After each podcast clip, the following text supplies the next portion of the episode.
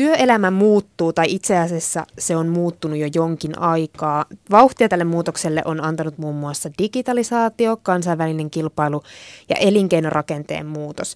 Käytännössä se tarkoittaa sitä, ettei työpaikka välttämättä löydy enää erillisestä ilmoituksesta, vaan jossain tapauksissa se pitää keksiä jopa itse. Esimies ei välttämättä ole edes samassa maassa töissä, tai itse asiassa sinusta itsestäsi voi tulla itsesi esimies. Luovuutta, sisäistä motivaatiota, jatkuvaa opiskelua, näitä asioita korostetaan paljon. Työpaikkakin saattaa muuttua joka päivä omasta keittiöstä kahviloihin tai luentosaleihin. Mutta jos ympäristö muuttuu näin radikaalisti ja koko ajan, se vaatii myös ihmisten muuttumista. Mutta miten sitä oikein jaksaa? Miten siihen miten tämmöisessä rullassa pysyy mukana? Vastauksia muun muassa tähän ongelmaan haluaa tarjota erilaiset Hyvän elämän akatemiat. Yksi niistä on Pilots Helsinki. Tervetuloa Rosa Nenonen, Pilots Helsingin perustaja. Hei, kiitos paljon. Positiiviset sitaatit ja semmoiset tsemppilauseet ja puhe hyvästä elämästä niin tuntuu olevan aika trendikkäitä tällä hetkellä. Onko meidän elämänmeno niin kurjaa, että tarvitaan hyvän elämän akatemia? Niin, olosuhteet on aika erit kuin vaikka vuosikymmen sitten, puhumattakaan vielä siitä ää, kauemmasta ajasta, mutta me eletään haastavia aike, aikoja ja meiltä vaaditaan eri asioita kuin aikaisemmin. Ja samalla lailla tavallaan se vapaus, mikä meillä on, niin se tuo taas myöskin paineita meitä kohti, että mihin me, mihin me tartutaan niistä mahdollisuuksista. Niin, se, eikö se ole vähän hassua, että samaan aikaan kuin vapaa-aika ehkä on lisääntynyt tietyllä Joo. tapaa, kun ei tarvi enää jynssätä pyykkiäkään pyykkilaudalla, vaan on koneet sitä varten, niin samaan aikaan myös se vaatimuskäyrä esimerkiksi työelämässä kasvaa. On, ja tavallaan se esimerkiksi, että me jynssätään pyykkiä, niin sehän on rentouttavaa meille. Meillä on tullut tavallaan luonnollisesti se palautuminen työpäivän jälkeen, ja enää sitä ei tule niin luonnollisesti, vaan meidän oikeasti pitää kiinnittää siihen huomiota. Ja samaan aikaan meillä on tosi paljon eri häiriötekijöitä meidän ympärillä. Ja meillä on niin kuin monta, me, meillä on, me ollaan puhelimessa, me katsotaan samaan telkkaria, me keskustellaan, tehdään ehkä töitäkin siinä vielä välissä. Niin, niin se on tosi jakautunutta se meidän huomio. Öö, kerro vielä, Rosa Nenonen, että missä, mistä nimenomaan tässä Hyvän elämän akatemiassa on kyse? Siellä ei varmaan jynssätä pyykkiä. ei, me ei, eikä haluta jakaa tsemppilauseita. Mä vieroksun niitä aika paljon. Me halutaan jakaa tietoa ja taitoa merkitykselliseen elämään. Me haluttiin luoda sellainen paikka, johon samanhenkiset ihmiset voi, voisivat kokoontua, inspiroitua, löytää uusia oivalluksia nykytiedon ja eri alojen asiantuntijoiden avulla. Eli meillä on valmennuksia lähes viikoittain. Niin, miksi ihmisten pitää hakea tämmöisiä inspiraatioita tämmöisistä valmennuksista? Onko se niin, että ei enää niin kuin inspiroiduta yksikseen? Voihan yksikseenkin inspiroitua, mutta mä koen sen tärkeäksi, että siinä olisi se toiset ihmiset ympärillä. Se tavallaan vie jo sen sun oman taakan pois, kun sä voit jakaa sen 30 muun ihmisen kanssa. Et me ehkä aikaisemmin ollaan, kun me ollaan oltu elämässä jossain käännöspisteestä ja me ei olla ihan tiedetty, mihin suuntaan lähteä, niin me ollaan tartuttu kirjaan ja vähän niin kuin tutkittu sitä asiaa. Ja se on, se on hyvä keino, mutta, mutta se vaatii aika paljon aikaa ja se vaatii paneutumista, että tiedät, mistä sä lähdet etsimään sitä tietoa. Niin me halutaan tehdä tämän tiedon saanti mahdollisimman helpoksi ja tuoda se niin kuin ihmisten lähelle ja puhua ihmisten kielellä tai helposti lähestyvällä, helposti lähestyvällä asenteella. No mikä sut sai, Rosa Nenonen, tajuamaan, että tämmöistä tarvitaan Suomessa? Öö, mä asuin San Franciscossa ja mä olin om, oman elämäni kanssa sellaisessa öö, välivaiheessa. Mä en oikein tiennyt, mihin suuntaan mä olisin lähtenyt viemään mun elämääni ja, ja en oikein tiennyt, mitä, mitä lähtisi tavoittelemaan seuraavaksi. Ja siinä vaiheessa en löytänyt Hyvän elämän akatemiaa, mutta lähdin etsimään tietoa, lähdin lukemaan ja, ja tutkimaan asiaa. Ja jossain vaiheessa mä törmäsin positiiviseen psykologiaan ja mä olin todella vakuuttunut. Saman tien mä olin ihan hämilläni, että miten voi olla mahdollista, että on olemassa tällainen tieteen ala, mistä mä en ole koskaan kuullut mitään, vaikka mä oon kumminkin koko elämäni ollut kiinnostunut hyvinvoinnista. Ja, ja tiesin, että tämä on jotain sellaista, mistä mä haluaisin tietää lisää. Ja, ja samaan aikaan mulle myös syöttyi se, että tämä olisi ehkä myös jotain sellaista, mitä mä haluaisin lähteä viemään eteenpäin myös toisille ihmisille. Onko se nimenomaan, vakuuttiko sut se, että positiivinen psykologia on tieteen ala, vai mille, mille asioille sä halusit perustaa tämän esimerkiksi Hyvän elämän akatemian? Vakuutti. Kyllä, kyllä se tutkittu tieto on tosi tärkeässä asemassa, että hirveästi puhutaan hyvinvoinnista, on valtavasti blogeja olemassa ja muuta, mutta se on aika sellaista mututuntumalla, että musta tuntuu tältä.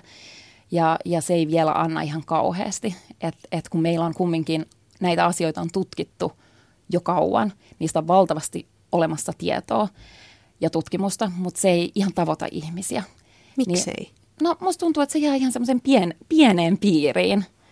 Ja jotenkin, en, en mä ainakaan ollut törmännyt. Hyvin vähän niin kuin tutkittuun tuloksiin missään blogeissa, vaikka mä olin blogeja lukenutkin. Ja itse asiassa musta tuntuu vähän välillä siltä, että positiivinen psykologia niin kuin terminä jotenkin ohitetaan, koska ajatellaan, että se on vain puhetta jotenkin onnellisuudesta. Aivan, että se on sellaista hömppää, onnellisuushömppää, koska tähän mä törmäsin tosi monta kertaa silloin, kun mä, olin, mä kerroin ihmiselle, että mä oon alkanut opiskelemaan positiivista psykologiaa. Kaikki oli vähän sillä, että ah, okei, okay, että mikähän, mikähän tiedät sä, tuota, tuommoinen niin hyvinvointi, tuota, niin tyttö susta Kuru. niin, niin kuru. Joo. No miten sä määrittelet, mitä se positiivinen psykologia sitten on? Se on ähm, psykologian osa-alue, joka tutkii hyvinvointia, onnellisuutta ja luonteen vahvuuksia. Eli sitä, mikä saa ihmisen kurkottamaan parhaimpaansa perinteinen psykologia se on tehnyt hyvin, hyvin tärkeää työtä, mutta se ei yksinään riitä, koska se on niin kuin nollapisteen alapuolella tapahtuu ja tavoitteena on nollapiste. Positiivinen psykologia taas tapahtuu nollapisteen yläpuolella eikä kattoa ole olemassa. Eli ihminen pystyy oppimaan ja kasvamaan koko elämänsä ajan, löytämään itsestään uusia puolia. Niin se on jotenkin mun mielestä hauska. Öö, törmäsin tähän työparini kanssa, kun keskusteltiin meidän ikäeroista. Mm. Ja sitten hän, hän on mua kymmenen vuotta nuorempi, ei vanhempi, ja hän sanoi, että no ei siinä kymmenen vuoden aikana ole ehtinyt paljon tapahtua, että mm. ei meidän oikeasti meidän välillä ole niin suurta aukkoa. Ja sitten mä sanoin mm. vaan hänelle, että niin, mutta mieti sun ensimmäisiä kymmen, ensimmäistä kymmentä vuotta, että siinähän tapahtuu ihmisessä tosi paljon. Mm. Miksi me yhtäkkiä niin kuin taannutaan ja kymmenen vuotta ei olekaan mikään, siinä ei ehdi tapahtua mitään. Niin tavallaan, että pysäytetään niin. se kasvu, se on totta. Ja, ja pitkäänhän luultiin, että aivot ei enää kehity niin kuin aikuisemmalla iällä, mutta ny, nyky, tota, niin, tutkimuksella on pystytty todistamaan se, että itse asiassa aivot kehittyy ja ne kehittyy sitä mukaan mi, mi, mi, sillä tavalla, miten me niitä käytämme. Tuo oli mielenkiintoinen ö, kuvaus siitä, mitä positiivinen psykologia on tuo nollapiste. Mm. Eli jos tavalliselle psykologille mennään, kun on kriisi, kun ollaan tiputtu sinne nollapisteen Yleensä alapuolelle. Joo. Niin minkälaiset ihmiset sitten haluaa lähteä psy- positiivisen psykologin vastaanotolle? Öö, mä en tiedä, onko Suomessa positiivisen psykologian vastaanottoa. Mä luulen, että on, öö, on psykologia, ketkä kyllä käyttää positiivista psykologiaa tota, heidän, heidän työssään, mutta, mutta mi- miten, mitä me halutaan tarjota pilots, niin me halutaan niin inspiroida, me halutaan motivoida, me halutaan näyttää ihmisille ehkä sellaista uudenlaista suuntaa tai antaa uusia ideoita, koska me mennään välillä vähän jumiin. Musta tuntuu, että, se, että jos me pystyttäisiin olemaan avoimia asioille, niin me, se olisi jo valtava muutos. Ja sitä kautta me pystyttäisiin oppimaan ja kehittymään ihan valtavasti. Että me pidettäisiin sellainen kiinnostus yllä. Ja se kiinnostus saattaa jossain vaiheessa erityisesti työelämässä lopahtaa. Aivan. Millaisena sä näet, Rosa Nenonen, tällä hetkellä tuon työelämän kehityksen? Mm, valtavasti muutoksia. On tapahtunut jo valtavasti äh, asioita, mutta koko ajan se kiihtyy. Automati- automatisaatio on yksi iso asia. Toinen on se, että ennustusten mukaan yhä useampi meistä tulee olemaan freelancer, eli ei ole enää sellaisia työpaikkoja, mihin me mennään ja me tehdään ne tehtävät, mitä, mitä meille käsketään, mitä meidän käsketään tehdä, vaan että se on paljon enemmän itsestä kiinni, mitä annettavaa mulla on. Ja, ja sehän on, se on tavallaan haastavampaa, mutta se on myös tosi paljon antoisampaa mä uskon, että me ollaan jo aika pitkälle silloin, me ollaan jo aika pitkällä, jos me pystytään löytämään se meidän oma intohimo. Ja sitten me pystytään löytämään vielä se niin kuin tarve sille meidän omalle intohimolle tässä maailmassa, niin silloin me ollaan aika sellaisen merkityksellisen työn äärellä. Musta tuntuu, että semmoisessa tavallisessa toimistotyökulttuurissa vuorotelleet avokonttori ja sitten välillä tämmöinen oma huonemalli. Mm. Mutta miten sä näet, millainen merkitys ympäristöllä on työn tekemiselle? Valtavan iso ja vielä isompi on ehkä ne ihmiset siellä. Minkälaisen tuen sä saat sun työkavereiltas ja minkälainen ilmapiiri siellä on. Mikä sut herätti tai mikä yllätti kaikista eniten tässä positiivisessa psykologiassa, kun sä sitä opiskelit? Vaikea sanoa. Eh- ehkä se, että miten se on vaikuttanut muhun, niin, niin se yllätti kaikista, kaikista eniten ja siihen, että kuinka mun ajattelumalli on muuttunut sitä myötä. Mitä se tarkoittaa? Herät sä aamulla positiivisin ajatuksin? En. en siis yleisesti kyllä, mutta en, en aina. Ehkä se, että eikä se ole niin kuin positiivisen psykologian tarkoitus, ei ole se, että me oltaisiin kauhean hyvällä, hyvällä tuulella koko ajan. Että totta kai myös negatiiviset tunteet ja fiilikset tuntuu elämään ja välillä me tarvitaan sellaista pientä, pientä angstia. Mutta tota, mun elämän se on ehkä merkittävimmin vaikuttanut silleen, että mä oon lähtenyt tekemään näitä asioita. Mä oon löytänyt itselleni merkityksellisen työn ja mä oon löytänyt itselleni intohimon, mä oon löytänyt sellaisen palon tehdä asioita ja viedä sitä sanomaa eteenpäin. Ja nyt sä yrität muita lö- auttaa löytämään näitä vahvuuksia, voimavaroja ja tasapainoa, mutta mistä vai? nämä löytyy? Itsestä. ei, ei, ei sen kam- kauempaa. Ei, ei sen kauempaa. Ehkä me ollaan lähdetty tavoittelemaan vähän vääriä asioita ja me ollaan ajauduttu vähän erilleen itsestämme ja ehkä, me, ehkä Pilots yrittääkin saada meitä takaisin, taka, takaisin juurillemme ja miettimään niitä, mitkä meille oikeasti on merkityksellisiä asioita. Monesti jotenkin, kun puhutaan onnellisuudesta tai unelmista, niin ne on aina semmoisia, mitä meillä ei ole Aivan. tällä hetkellä. Mm. Mutta voidaanko me olla onnellisia ja elää unelmaamme juuri nyt?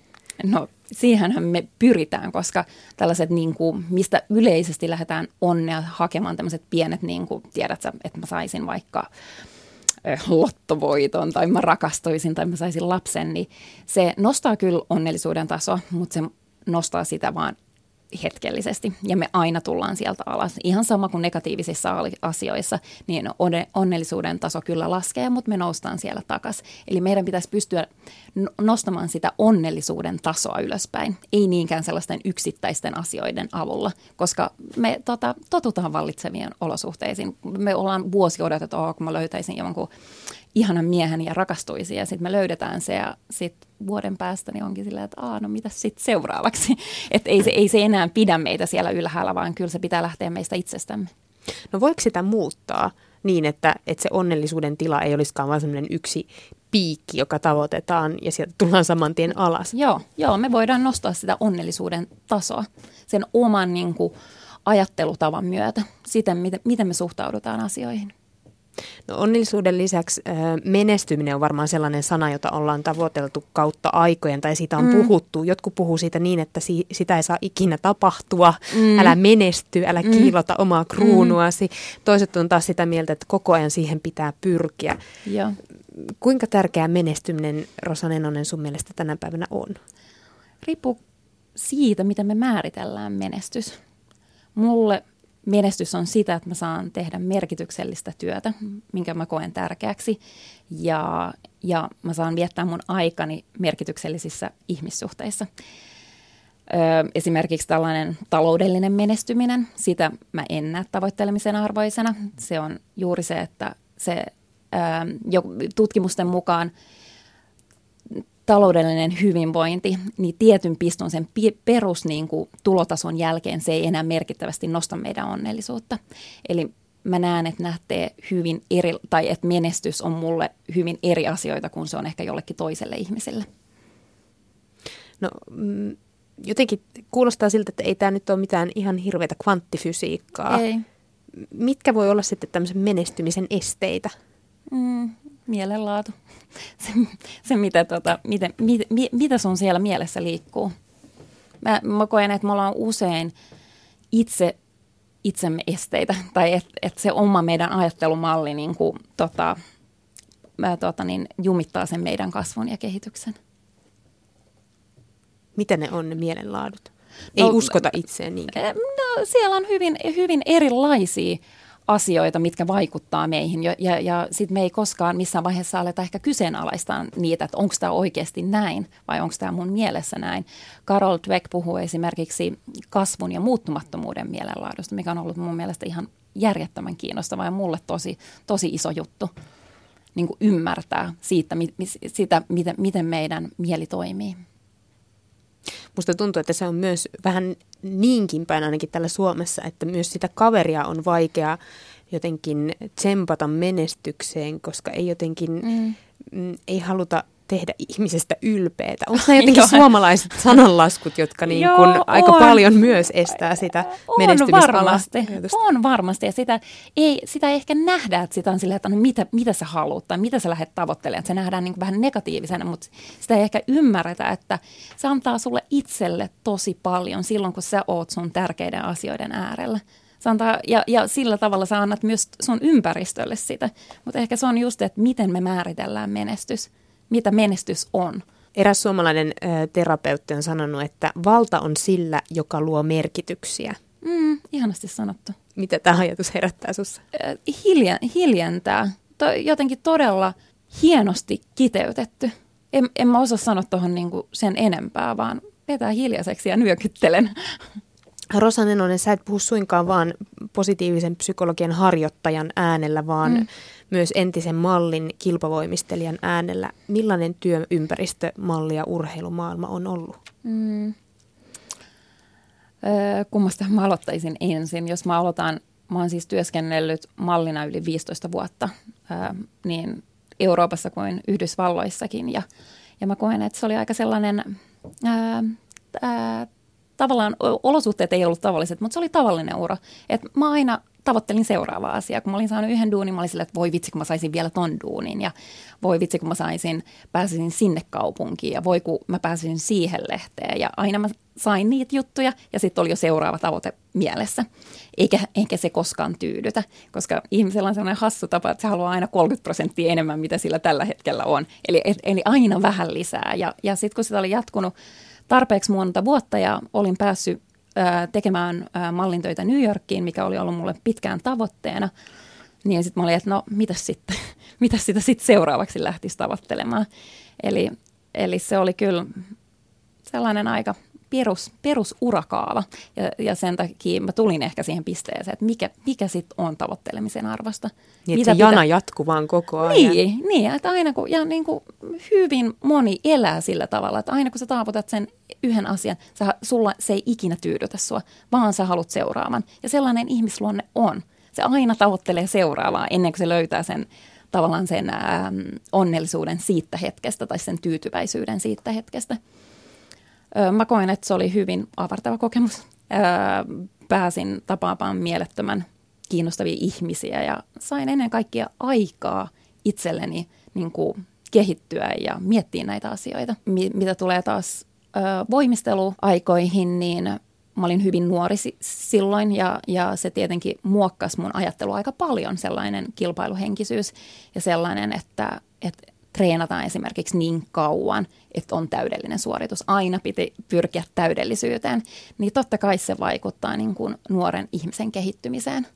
Ja, ja pitkään mulla oli sellainen ajatus, että no hyvin niin kuin semmoinen suoritus, äh, ja on varmaan, yritän päästä sitten irti, semmoinen hyvin suorituskeskeinen ja perfektionisti. Ja jotenkin positiivisen psykologian kautta sitten mä oon ymmärtänyt, kun mä jotenkin aina luulin, että se ajattelumalli vie mua eteenpäin. Se saa mut niin kuin tavoittelemaan hyviä asioita, se saa mut niin kuin kehittymään, mutta itse asiassa sit positiivisen psykologian kautta mä oon ymmärtänyt, että itse asiassa se vetää mua taaksepäin. Se, että mä pyrin täydellisyyteen, vetää mua taaksepäin, koska mä en uskalla edes kokeilla monia juttuja sen takia, koska mun pelkään sitä epäonnellisuutta, mä pelkään sitä, että jo, joku arvostelee mua tai muuta.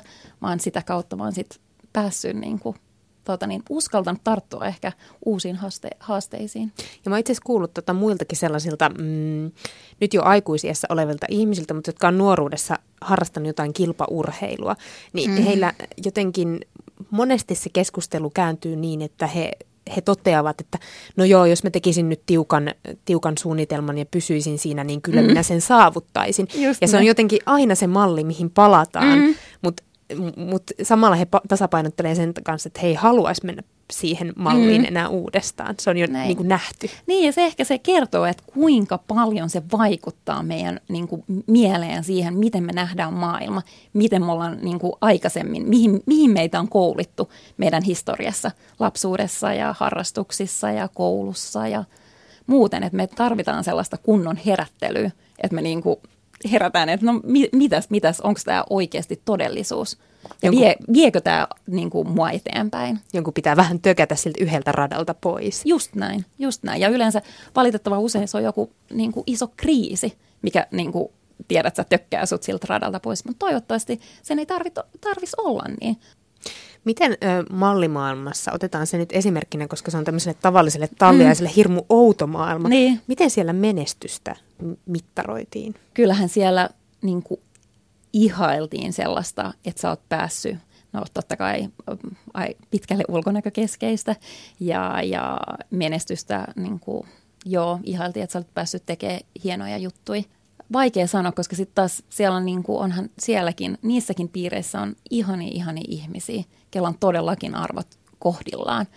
Et, et ei se ole niin kuin joko, joko tai, mutta, mutta joo, joo, tavallaan siellä tavoitellaan, jo, jotkut tavoittelee vääriä asioita, mutta, mutta niin kuin miss, miss, missä muussa tahansa tai kaikissa muissakin aloissa.